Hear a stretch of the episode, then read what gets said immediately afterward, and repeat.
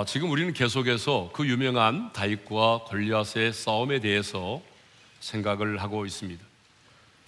근데 다윗 앞에만이 아니라 우리 앞에도 내 인간의 힘으로 해결할 수 없는 골리앗이 버티고 서 있습니다. 그렇다면 누가 우리 앞에 있는 골리앗을 향하여 나아가 싸울 수 있겠습니까? 그래서 오늘은 누가 골리앗을 향하여 도전하는가? 라는 말씀의 제목으로 함께 은혜를 받기를 원합니다. 여러분, 누가 골리앗을 향하여 나아가 싸울 수 있을까요? 누가 골리앗을 향하여 도전할 수 있을까요? 첫째로 자신의 정체성이 분명한 사람입니다. 다윗과 골리앗의 싸움은요. 온 이스라엘의 군대와 블레셋의 군대가 지켜보는 가운데 진행이 됐습니다. 모든 사람들이 숨을 죽여가면서 지켜보고 있었지만 그런데 이 전쟁은요 너무나 싱겁게 쉽게 끝이 나고 말았습니다. 그래서인지 성경을 보게 되면 다윗이 골리앗을 물리쳐 죽이는 장면은요 굉장히 짧게 간단하게 기록하고 있습니다. 반면에 싸움에 앞서서 이 다윗과 골리앗이 벌인 그 설전에 대해서는요 굉장히 많이 그리고 구체적으로 아주 디테일하게 기록을 하고 있습니다. 왜 성경은 다윗이 골리앗을 물리치는 이런 장면보다도 싸움에 앞서서 다윗과 골리앗이 벌이고 있는 이 설전에 대한 내용을 좀 더 많이 기록하고 있을까요? 그것은 다윗이 어떤 일을 했느냐보다도 다윗이 어떤 사람이었느냐 하는 것이 훨씬 더 중요하다고 하는 것을 우리에게 가르쳐 주기 위함인 것입니다. 다윗이 어떤 일을 했느냐보다 중요한 것이 뭐냐면 다윗이 어떠한 사람이었느냐가 하는 것입니다. 여러분 우리 역시 마찬가지입니다.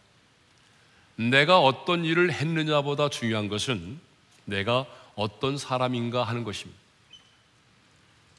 내가 이 세상을 살면서 어떤 일을 행하였느냐 그것보다 더 중요한 것은 내가 어떤 사람이냐 하는 것이에요. 왜냐하면 내가 누구인지를 바로 알아야 골리앗을 향하여 도전할 수 있고 그리고 그 골리앗을 무너뜨릴 수가 있기 때문이죠. 내 자신의 정체성이 분명한 자라야 여러분 영적 전쟁을 할 수 있기 때문입니다. 그런데 다윗은요 자신이 누구인지를 분명히 알고 있었습니다.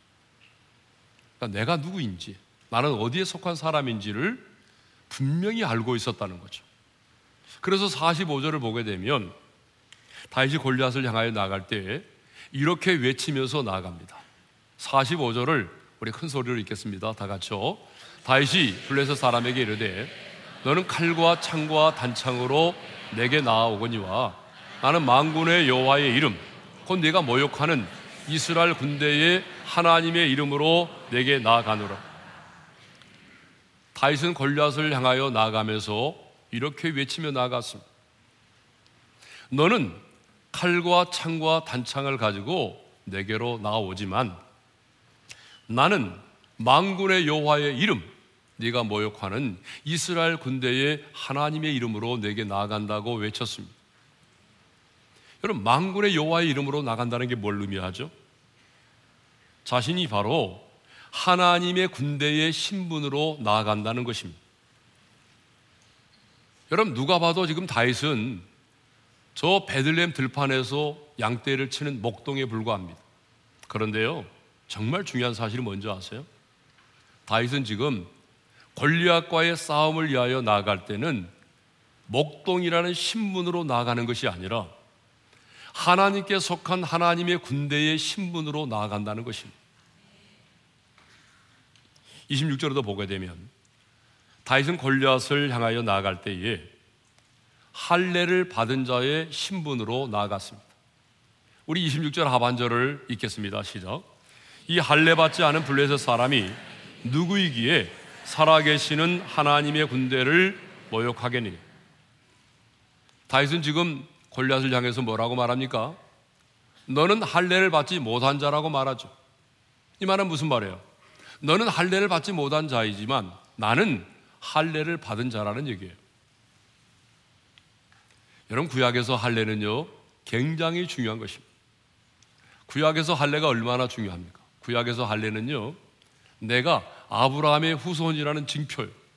내가 하나님의 백성이라는 표지가 바로 뭐예요? 그게 바로 할례거든요.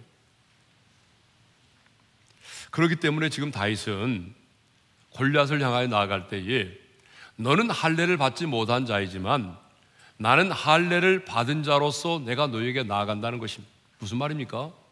나는 아브라함의 후손으로서 하나님의 백성의 신분을 가지고 하나님께 속한 자로 내가 너에게 나간다는 얘기죠.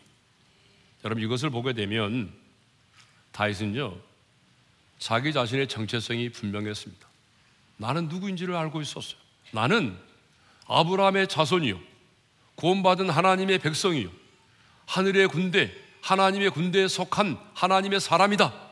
이렇게 자기 자신의 정체성을 분명히 알고 있었어요. 그래서 이 정체성이 분명했기 때문에 골리앗을 향하여 나가 싸울 수 있었던 거죠. 그런데요. 안타깝게도 그 현장에 있었던 사울 왕과 온 이스라엘의 군대는 그러하지 못했습니다. 그들은 분명히 아브라함의 후손이었고 그들은 어느 민족도 경험하지 못한 하나님으로부터 그 특별한 은혜를 경험했지만 그들은 이런 정체성을 갖지 못했습니다. 그들이 받은 은혜가 어떤 겁니까? 430년 동안 예굽에서 종살이 하던 그들이 하나님의 은혜로 해방이 됐습니다. 홍해를 육지같이 건너는 기적을 경험했습니다. 아니 하나님께서 신의 산에서 그들과 언약을 맺으셨어요. 율법을 주셨습니다. 광야 40년 동안 하나님께서 그들을 하늘에서 만나와 매출하기를 내려 먹이셨습니다. 구름 기둥, 불 기둥의 인도로 그들을 인도하셨습니다. 그것만이 아니죠. 요단강도 건너게 하시고 가나안 땅에 들어가서 가나안의 원주민을 몰아내고 그 땅을 차지하겠습니다. 이런 특별한 은혜를 받았음에도 불구하고 그들은 하나님의 사람으로서 정체성을 갖지를 못했습니다. 성도 여러분, 영적인 전쟁에서 중요한 것은요, 어떤 무기를 가지고 있느냐보다 더 중요한 것은 바로 내가 누구인지, 내가 어디에 속한 사람인지를 아는 것입니다. 그래서 하나님은요, 이스라엘 백성들이 요단강을 건너서 가나안 땅에 들어갔을 때 가나안의 원주민을 몰아내는 영적인 전쟁을 하기 바로 직전에 길갈에서 뭘 하게 하신지 아세요? 그들로 하여금 할례를 받게 하셨어요. 요호수아 5장 3절의 말씀을 읽겠습니다. 시작. 요호수아가 부싯돌로 칼을 만들어 할례산에서 이스라엘 자손들에게 할례를 행하니라. 여러분, 전쟁을 앞두고 할례를 받는다는 것은 이것은 굉장히 전략적으로 안 맞는 말이죠. 할례를 받는다는 것이 얼마나 고통스러운 일입니까? 만일 그때에 이스라엘 백성들이 할례를 받고 누워 있을 때에 여리고성 사람들이 이때다라고 쳐들어와서 싸웠다고 한다면 아마 이스라엘 백성들은 힘 한번 써보지 못하고 죽임을 당했을 것입니다. 세겜성의 사람들이요, 이 유다 지파의 두 아들, 야곱의 아들 시므온과 레이 두 사람에 의해서 죽임을 당하잖아요. 왜 그랬을까요? 그들이 세겜성의 모든 남자들이 할례를 받고 고통 중에 있었기 때문입니다. 그런데 왜 하나님은 가나안 정복에 앞서서 가나안의 원주민을 몰아내는 그런 전쟁에 앞서서 길갈에서 이스라엘 백성의 남자들로 하여금 이 할례를 받게 했을까요? 그것은 전쟁에 앞서서 자신의 정체성을 분명히 하도록 하기 위해서입니다. 표피를 잘라내는 고통을 통해서라도 내가 누구인지를 바로 알도록 하기 위해서입니다. 그러니까 전쟁을 치르려면 내가 누구인지를 알아야 된다. 내가 어디에 속한 사람인지를 알아야 된다는 거죠. 왜? 자신의 정체성이 분명해야 가난의 원주민을 몰아내는 영적인 전쟁을 할 수 있기 때문입니다. 그렇습니다, 여러분. 내가 누구인지, 내가 어디에 속한지 한지를 알아야만이 영적인 전쟁을 할 수가 있습니다.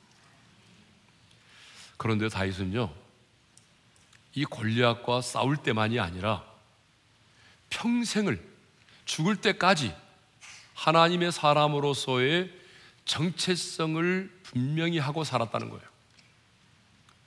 여러분 그 증거가 있습니다. 그 증거가 사무엘하 23장 1절에 있습니다. 우리 다 같이 읽겠습니다. 시작. 이는 다윗의 마지막 말이라. 이세 아들 다윗이 말함이 높이 세워진 자 야곱의 하나님께로부터 기름 부음 받은 자 이스라엘의 노래 잘하는 자가 말하노라. 다윗은 인생의 마지막에 인생의 항원에 죽음이 임박한 순간에 이런 말을 남겼어요.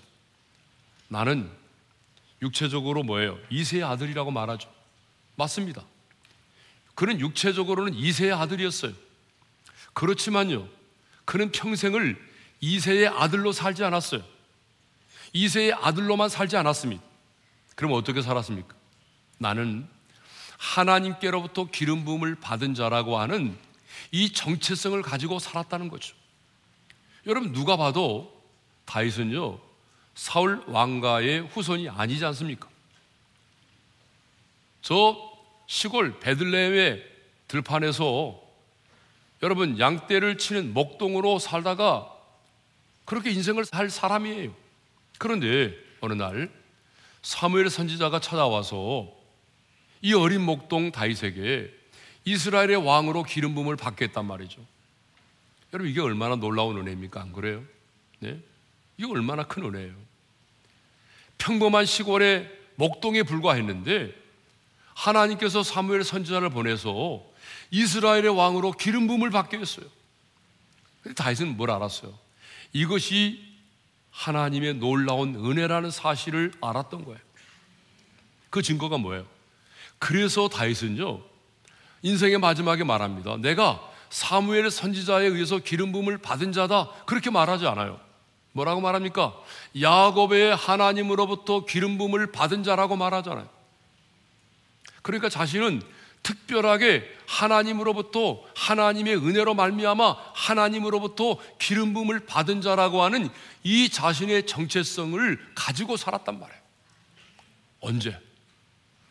목동으로 양떼를 칠 때도 그리고 저 골리앗을 향하여 도전할 때도 수많은 전쟁을 치를 때도 사울 왕을 피하여 피신을 다닐 때도 왕이 돼가지고 왕궁에서 다스리는 일을 할 때도 그는 언제나 이 사실을 잊지 않았어요.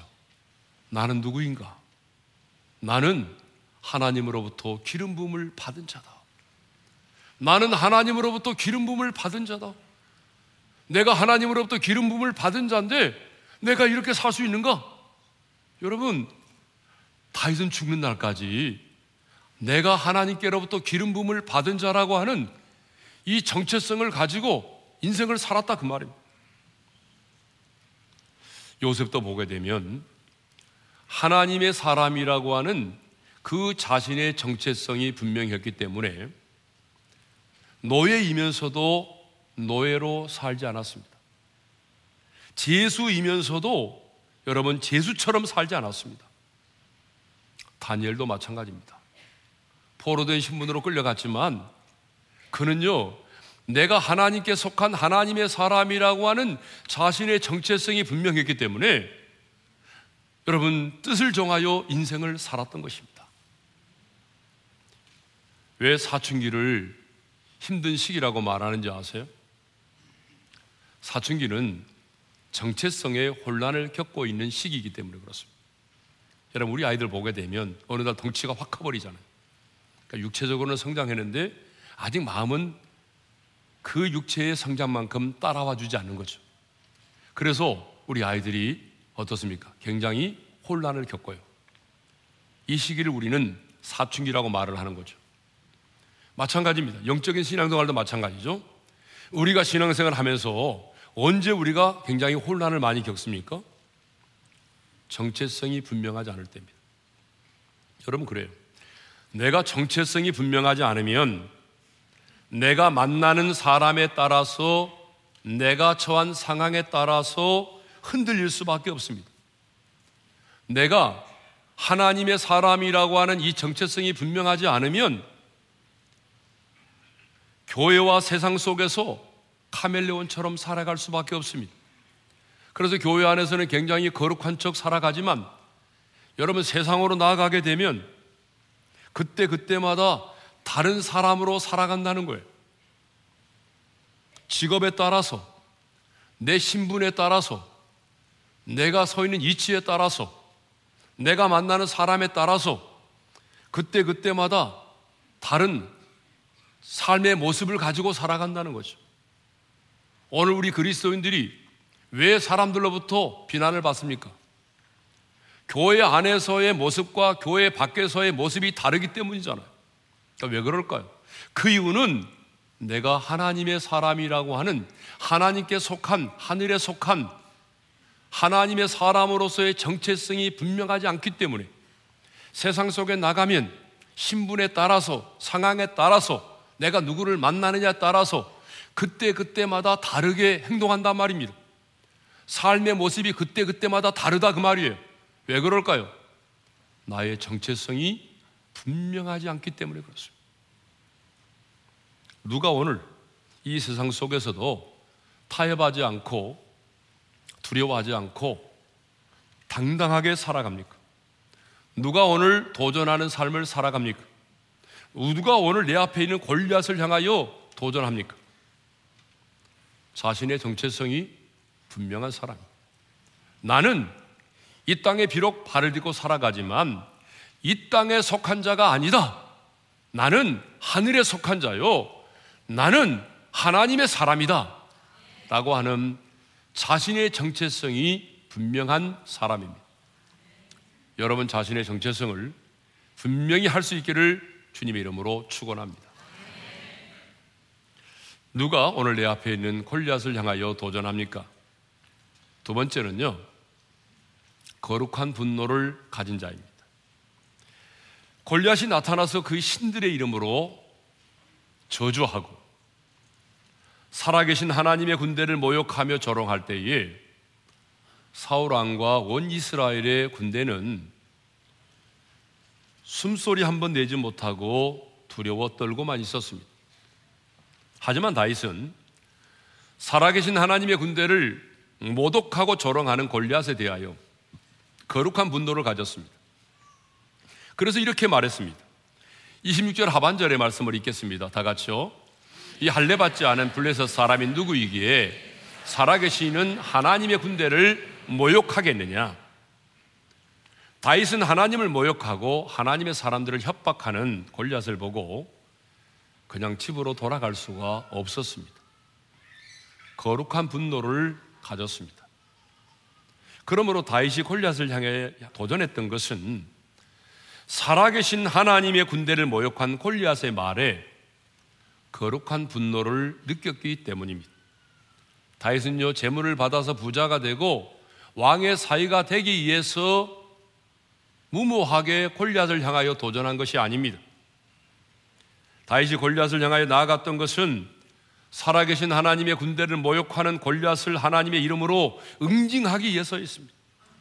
여러분 이렇게 다윗이 거룩한 분노를 가지고 골리앗을 향하여 나아가자 하나님은요 그 다윗의 믿음을 보시고 다윗의 그 아름다운 믿음을 보시고 그에게 재물과 왕의 사이가 되는 축복을 겸하여 주신 것입니다. 이것을 보게 되면 하나님은 예나 지금이나 그의 나라와 그의 의를 구하는 자에게는 이 모든 것을 도하여 주십니다. 우리 예수님도요, 거룩한 분노를 가지셨어요. 그래서 성전에 들어가서 성전을 척결케 하실 때에 내 아버지의 집을 강도의 구렬로 만들지 말라. 인자하신 우리 주님이 하나님의 성전에 들어가서는요, 분노하셨어요. 내 아버지의 집을 강도의 구렬로 만들지 마라. 노끈으로 채찍을 만드셔서 성전 안에 있던 소와 양을 내쫓고 돈 바꾸는 자들의 상을 뒤엎어 버리셨어요. 우리 주님에게도 거룩한 분노가 있었습니다. 예수님은요, 나사로의 죽음 앞에서 눈물을 흘리셨어요. 예수님은 나사로가 다시 살아날 것을 아셨지만 왜 나사로의 죽음 앞에서 눈물을 흘린지 아십니까? 죄로 말미암아 우리 인간들이 경험하는 죽음의 아픔을 보셨기 때문입니다. 사도행전 17장을 보게 되면 사도 바울도 거룩한 분노를 가졌습니다. 사도행전 17장 16절의 말씀을 우리 함께 읽겠습니다. 다 같이요. 바울이 아덴에서 그들을 기다리다가 그 성에 우상이 가득한 것을 보고 마음에 격분하여 여러분 왜 바울이 그 마음이 격분했습니까? 아덴에 아덴이 어디죠? 오늘 아테네를 말하죠. 그리스 아테네. 그 아테네에 우상이 가득한 것을 보았기 때문입니다. 당시 아테네는요 파르테논 신전을 비롯한 많은 신전들이 있었습니다. 공공 장소에 세워진 신상만도 무려 3만 개가 넘었다고 합니다. 한마디로 말하면 아테네는요 우상의 도시였어요. 신들의 도시였어요. 사실 바울은 아덴에 들어갈 때 놀라운 전도의 열매를 기대하면서 들어갔습니다. 내가 이곳에 가서 복음을 전하면 많은 사람들이 예수 믿고 돌아오겠지. 근데 막상 들어가서 보니까 수많은 신전이 세워져 있고 거리마다 곳곳에 우상들로 가득 차 있었습니다. 그런데 바울은 그 성에 우상이 가득한 것을 보고 어떻게 했다고요? 마음에 격분했다. 여러분 이 격분한다고 하는 헬라의 동사가 파록시노라고 하는 말인데요. 이게 의학적인 용어로 사용되는 말입니다. 어떤 데 사용되느냐면 절도나 간질병의 발작에 사용되는 단어라고 합니다. 그때에 바울이 아덴에 가득한 우상을 보고 얼마나 그 마음 속에 분노가 치밀어 올라는지를 알 수 있습니다. 절도할 만큼, 발작을 일으킬 만큼, 여러분, 그렇게 마음에 분노를 품었다는 얘기입니다. 아, 우상이 참 많네. 그 정도가 아니었습니다. 당시 아덴에는요, 수많은 사람들이 살고 있었고, 많은 사람들이 그곳을 방문을 했습니다. 그렇지만, 어떤 사람도 그 많은 우상을 보고 격분하지 않았습니다. 사람들은 아무렇지 않게 생각을 했어요. 그 많은 우상들을 보고도 사람들은 뭐 그럴 수 있지. 어, 뭐 우상의 도시네. 이렇게 하고 끝났단 말이에요. 그런데 오직 한 사람, 하나님의 사람 바울은 그 성에 가득한 우상을 보면서 마음에 격분이 생겼어요. 절도할 만큼 쓰러질 정도로 그런 분노가 마음에 치밀어 올랐다 그 말이에요. 이렇게 하나님의 사람들이 가졌던 분노는 인간적인 분노, 육체적인 분노가 아니었습니다. 하나님의 사람들이 가졌던 분노는 죄에 대한 분노요, 사탄에 대한 분노요, 그리고 우상에 대한 분노로서 영적인 분노, 거룩한 분노였던 것입니다. 그러면 하나님의 사람인 우리는 어떻게 이 거룩한 분노를 표출해야 될까요? 여러분, 거룩한 분노를 갖는 것도 중요하지만 이 거룩한 분노를 내가 어떻게 표출하느냐 하는 것 역시 굉장히 중요합니다. 왜냐하면 우리 안에 있는 거룩한 분노를 잘못 표출하게 되면 내 자신이 이것 때문에 죄를 짓게 되고 나만 무너지는 것이 아니라 내 가정도 함께 무너지기 때문에 그렇습니다. 뿐만 아니라 사람들의 마음을 내가 얻는 것이 아니라 도리어 사람들의 마음의 문을 닫게 만들어서 복음에서 멀어지게 하기 때문에 그렇습니다. 그러니까 우리가 거룩한 분노를 갖는 것도 중요하지만 이 거룩한 분노를 내가 어떻게 표출해 내느냐 하는 것 역시 중요하다는 거죠. 그러면 자, 우리가 하나님의 사람으로서 우리 안에 있는 이 거룩한 분노를 어떻게 우리가 표출해야 될까요? 뭐 세상 사람들처럼 해야 될까요? 아니면 구약 사람들이 했던 그 구약 생활의 방식대로 우리도 그렇게 우리 안에 있는 분노를 표출해야 될까요? 대표적으로 구약 시대에 누가 나오죠? 비누아스라는 사람이 나오죠. 비누아스는요, 이스라엘의 한 남자가 미디안 여자를 데리고 자신의 장막으로 들어가는 것을 보고 마음의 분노를 일으켰어요. 그래서 어떻게 합니까? 들어가서 창으로 두 사람을 깨뚫어 가지고 죽였어요. 그래서 하나님께서 이스라엘에 내리신 연병의 징계를 그치게 하였습니다. 그러면 새 언약의 백성인 저와 여러분도 비누아스처럼 누군가를 죽이고 보복하는 방식으로 우리 안에 있는 거룩한 분노를 표출해야 될까요? 아니면 뉴스에 자주 나오는 것처럼 남의 종교시설에 들어가서 불상을 훼손하고 벽에 붉은색 벤트로 십자가를 그려놓는 방식으로 그렇게 우리 안에 있는 분노를 표출해야 될까요? 여러분 아닙니다. 바울을 보십시오. 바울은 아덴에 가득한 그 우상을 보고 마음이 어떻게 했다고 그랬어요? 격분했다고 그랬죠. 절도할 만큼 격분했어요. 하지만 바울은 그 우상을 보고 격분했지만 나아가서 우상을 파괴하는 방식으로 거룩한 분노를 표출하지 않았습니다. 그럼 어떻게 했습니까? 바울은 우상을 보고 마음에 격분했는데 그럼 어떻게 했습니까? 어떻게 그 거룩한 분노를 표출했습니까?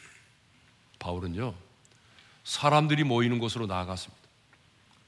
사람들이 가장 많이 모여있는 회당, 사람들이 가장 모여있는 장터로 가서 그들 앞에서 예수와 그리고 부활을 전하면서 변론하기 시작했습니다. 자, 사도행전 17장 17절. 마음에 격분하고 그 다음에 나오는 말씀이죠. 17절을 읽겠습니다. 시작. 회당에서는 유대인과 경건한 사람들과 또 장터에서는 날마다 만나는 사람들과 변론하니 그럼 무슨 변론을 했나요? 고당 구절을 읽겠습니다. 다 같이요. 이는 바울이 예수와 부활을 전하기 때문이라. 예수와 부활에 대해서 만나는 그 많은 사람들과 변론하기 시작을 했어요. 그런데 그 변론을 통해서 많은 사람들이 주께로 돌아왔느냐? 아닙니다. 예수와 부활에 관한 복음을 듣고 많은 사람들이 바울을 비웃고 조롱했습니다. 소수의 사람들만이 예수를 믿고 돌아왔습니다. 그러니까 바울이 다른 지역에서와는 달리 이곳에서는 많은 열매를 거두지 못했던 것은 분명합니다. 그랬다고 해서 우리가 바울이 그곳에서 복음 증거에 실패했다라고 말할 수는 없는 거죠. 중요한 것은 바울은 우상을 파괴하는 방식으로 분노를 표출하지 않았다는 것입니다. 도리어 사람들을 만나서 복음에 대한 변론을 하면서 복음을 전하는 방식으로 분노를 표출했습니다. 여러분 생각해 보세요. 왜 그들이 이곳에 이렇게 많은 우상을 세웠을까요? 궁극적으로는 복음을 듣지 못했기 때문이죠.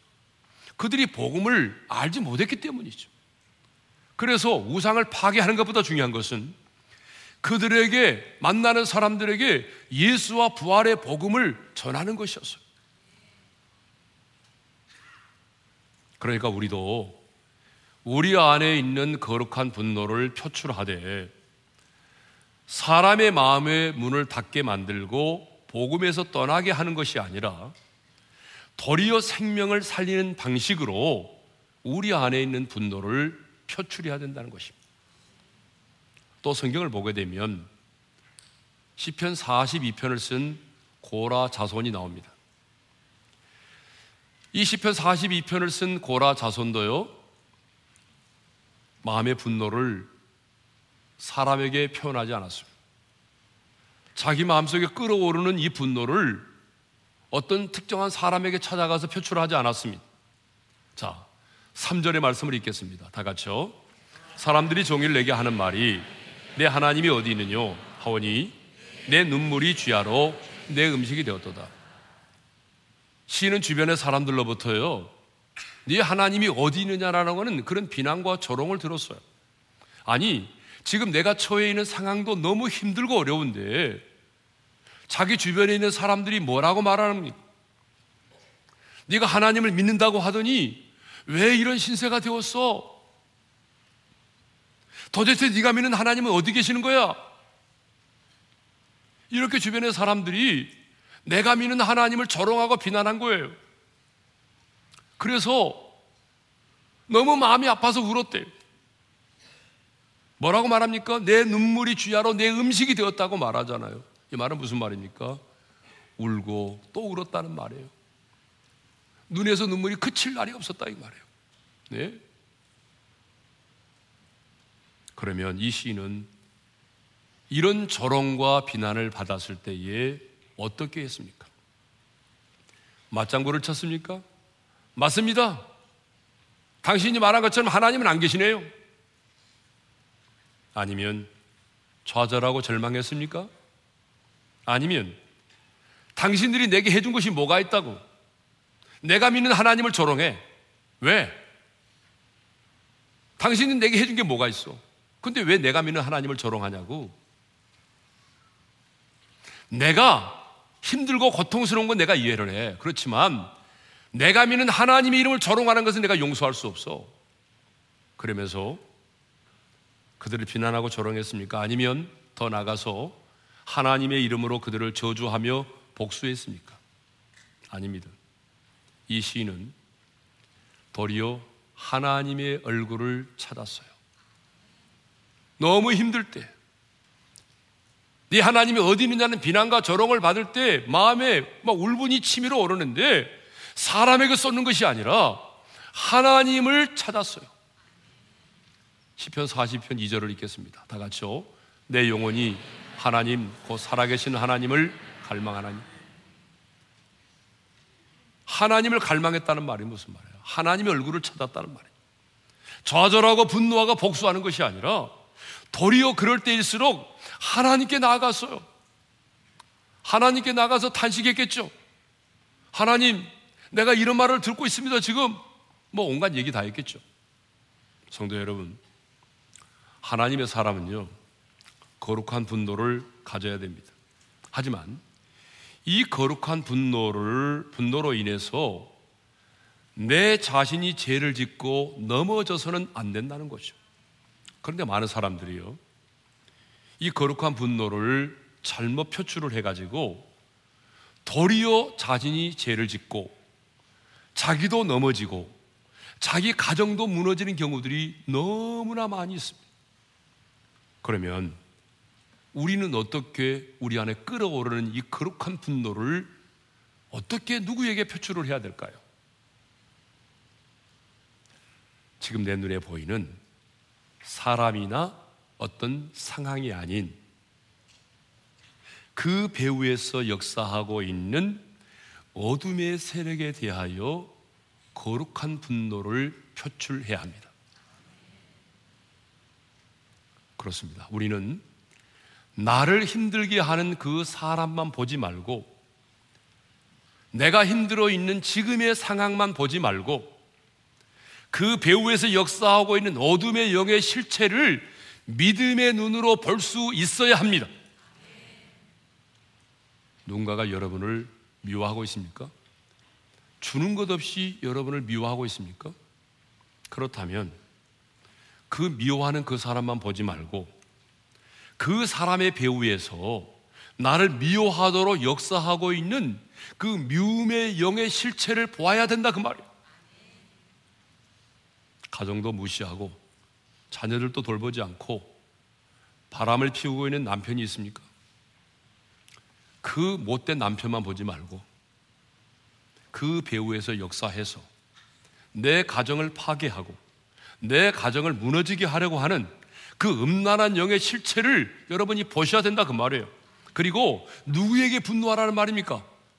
내 앞에는 남편에게가 아니라 남편의 배우에 역사하고 있는 어둠의 세력을 향하여 우리가 거룩한 분노를 표출해야 되는 것입니다. 근데 가끔 자기 남편에게 이 사탄아 예수 이름으로 뭐 명안에 물러가라 뭐 이런 분들이 있어요.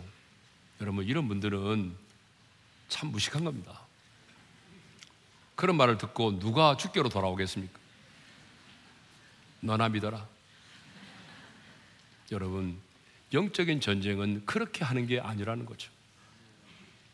모든 질병이 다 귀신이 가져다 주는 것은 아니지만 누군가 귀신의 역사로 말미암아 병마에 시달리고 있다면 그 병마를 가져다 주는 어둠의 영에 대해서 우리가 분노할 수 있어야 된다. 그 사랑하는 성도 여러분, 하나님의 사람들에게는요 이렇게 영적인 거룩한 분노 영적인 분노가 있어야 됩니다. 왜냐하면 오늘 내 안에 어둠의 세력에 대한 그리고 죄에 대한 골리앗에 대한 분노가 없다면 나는 결코 하나님께 속한 하나님의 사람이 아니기 때문입니다. 여러분 그러지 않겠어요? 자, 내가 내 자녀와 함께 어디를 갔어요? 근데 나를 만나는 사람이 부모인 나를 조롱하고 비난했어요. 대적했어요. 근데 그 자식이 어떨까요? 그 자식이 분노를 느끼지 않아요? 내 아버지가 그런 조롱과 모욕을 당하는데 웃고 있어요? 자식이 아니죠. 자식은 그럴 수가 없는 거잖아요. 마찬가지예요. 내가 하나님께 속해 있다면, 내가 하나님의 사람이라면, 하나님의 이름이 모독을 당할 때, 하나님의 나라를 대적하는 어둠의 세력에 대해서 반드시 거룩한 분노를 갖게 되어 있습니다. 그러니까 오늘 내 안에 이 어둠의 세력에 대한 죄에 대한 우리 앞에 있는 하나님을 조롱하는 이 골리앗에 대한 거룩한 분노가 없다면 여러분은 죄송합니다만 하나님께 속한 하나님의 사람이 아닙니다. 왜 우리 안에 거룩한 분노가 있어야 되느냐? 또 하나의 이유는요. 이 거룩한 분노가 있을 때에만 사람은 움직여진다는 사실입니다. 여러분, 누가 전도합니까? 아무나 전도하는 게 아닙니다. 사탄의 사슬에 매여서 불타는 지옥으로 이끌려가는 그 어둠의 세력에 대한 분노가 있어야 전도할 수 있는 것입니다. 누가 전도합니까? 누가 오늘 또 내 인생의 골리앗을 향하여 도전합니까? 누가 오늘 또 하나님의 보좌 앞에서 오랜 시간 동안 몸부림치면서 간절히 기도합니까? 거룩한 분노를 가진 자입니다. 그러므로 하나님의 사람인 우리에게는 반드시 이 거룩한 분노가 있어야 할 줄로 믿습니다. 그렇다면 오늘 하나님의 사람인 여러분 안에 이 거룩한 분노가 있습니까? 다윗에게는 이 거룩한 분노가 있었습니다. 그래서 그는 골리앗을 향하여 나아갔고 마침내 하나님의 일하심을 볼 수가 있었던 것입니다. 성도 여러분, 오늘은 누가 내 앞에 있는 골리앗을 향하여 도전할 수 있는가 하는 문제를 함께 나눴습니다. 여러분, 누가 오늘 내 앞에 있는 골리앗을 향하여 도전할 수 있습니까? 첫째로 자신의 정체성이 분명한 사람입니다. 둘째로 거룩한 분노를 가진 사람입니다. 저는 우리 오륜의 모든 성도들이 자신의 정체성을 분명히 하고 거룩한 분노를 가지고 우리 앞에 있는 골리앗을 향하여 도전함으로 하나님의 영광을 보고 하나님의 일하심을 볼 수 있기를 주님의 이름으로 축원합니다. 주신 말씀 마음에 새기면서 찬양할 텐데요. 우리가 부를 찬양 후렴에 내가 믿는 분, 내가 속한 분이라는 가사가 있습니다. 여러분, 여러분 자신의 정체성을 분명히 하면서 이 찬양을 함께 드리며 나아가겠습니다. 손에 드리리 나의 삶 주님께 주님 손이 나의 삶 붙드네 나 주의 것 영원 주님 손에 주님 손에 맡겨드리리 나의 삶 주님께. 주님 손이 나의 삶 붙드네. 나 주의 것 영원히. 우리 손을 들고.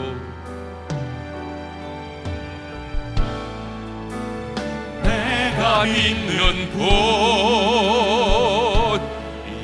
예수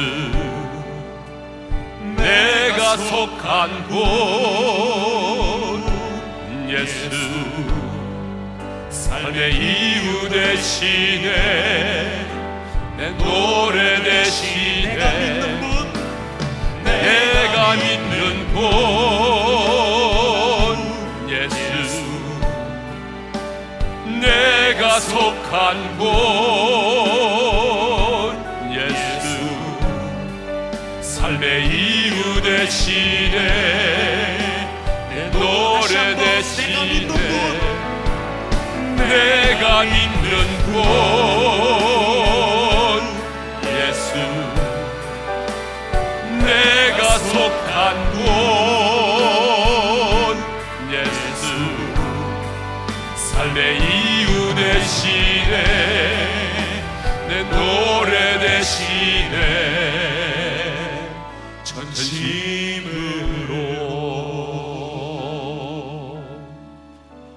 우리 한번 눈을 감고 주신 말씀 마음에 새기면서 기도합시다 하나님의 사람은 도전하는 사람입니다 누가 내 인생의 골리앗을 향하여 도전합니까?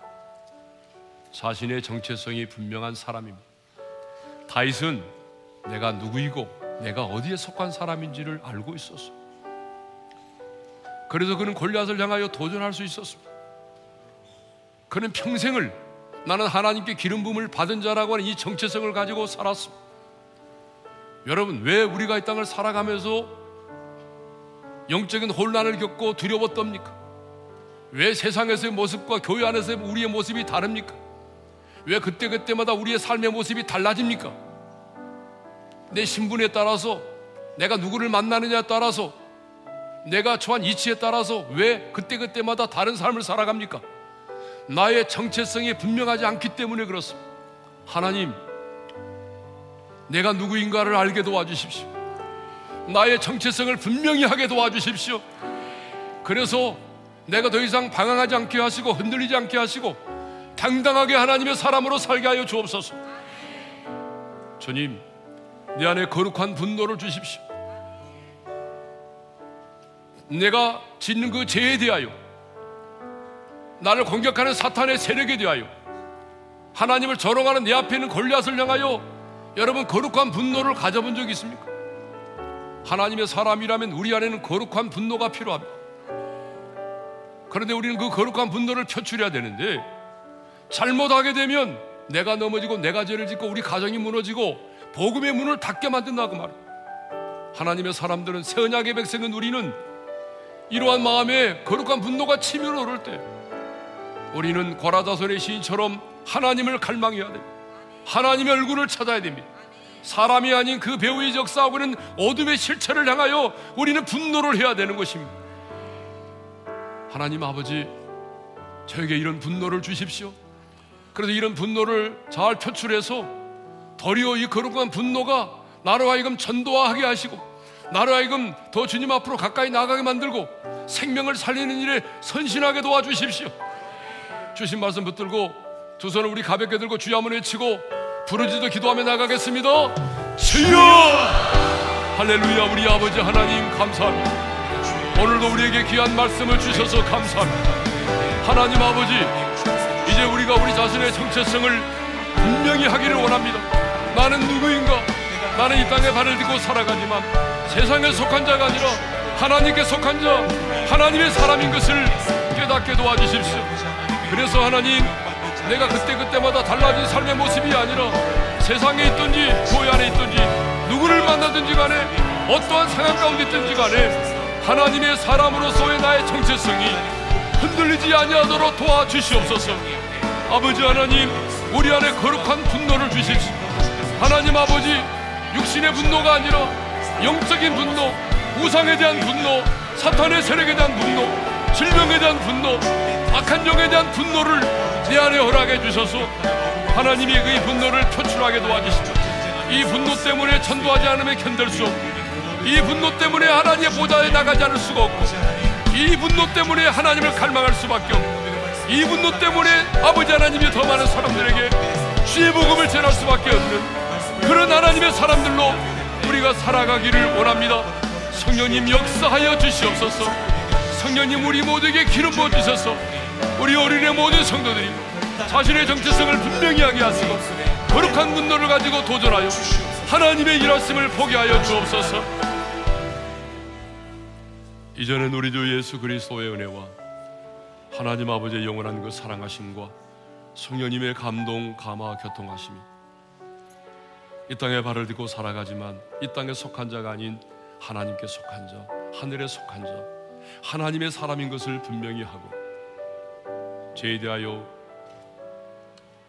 골리앗 앞에서 어둠의 세력에 대하여 거룩한 분노를 가지고 네 앞에 있는 골리앗을 향하여 도전함으로 하나님의 일하심을 보기를 원하는 사랑하는 모든 성도들 위해 이제로부터 영원토록 함께 하시기를 축원하옵나이다. 아멘.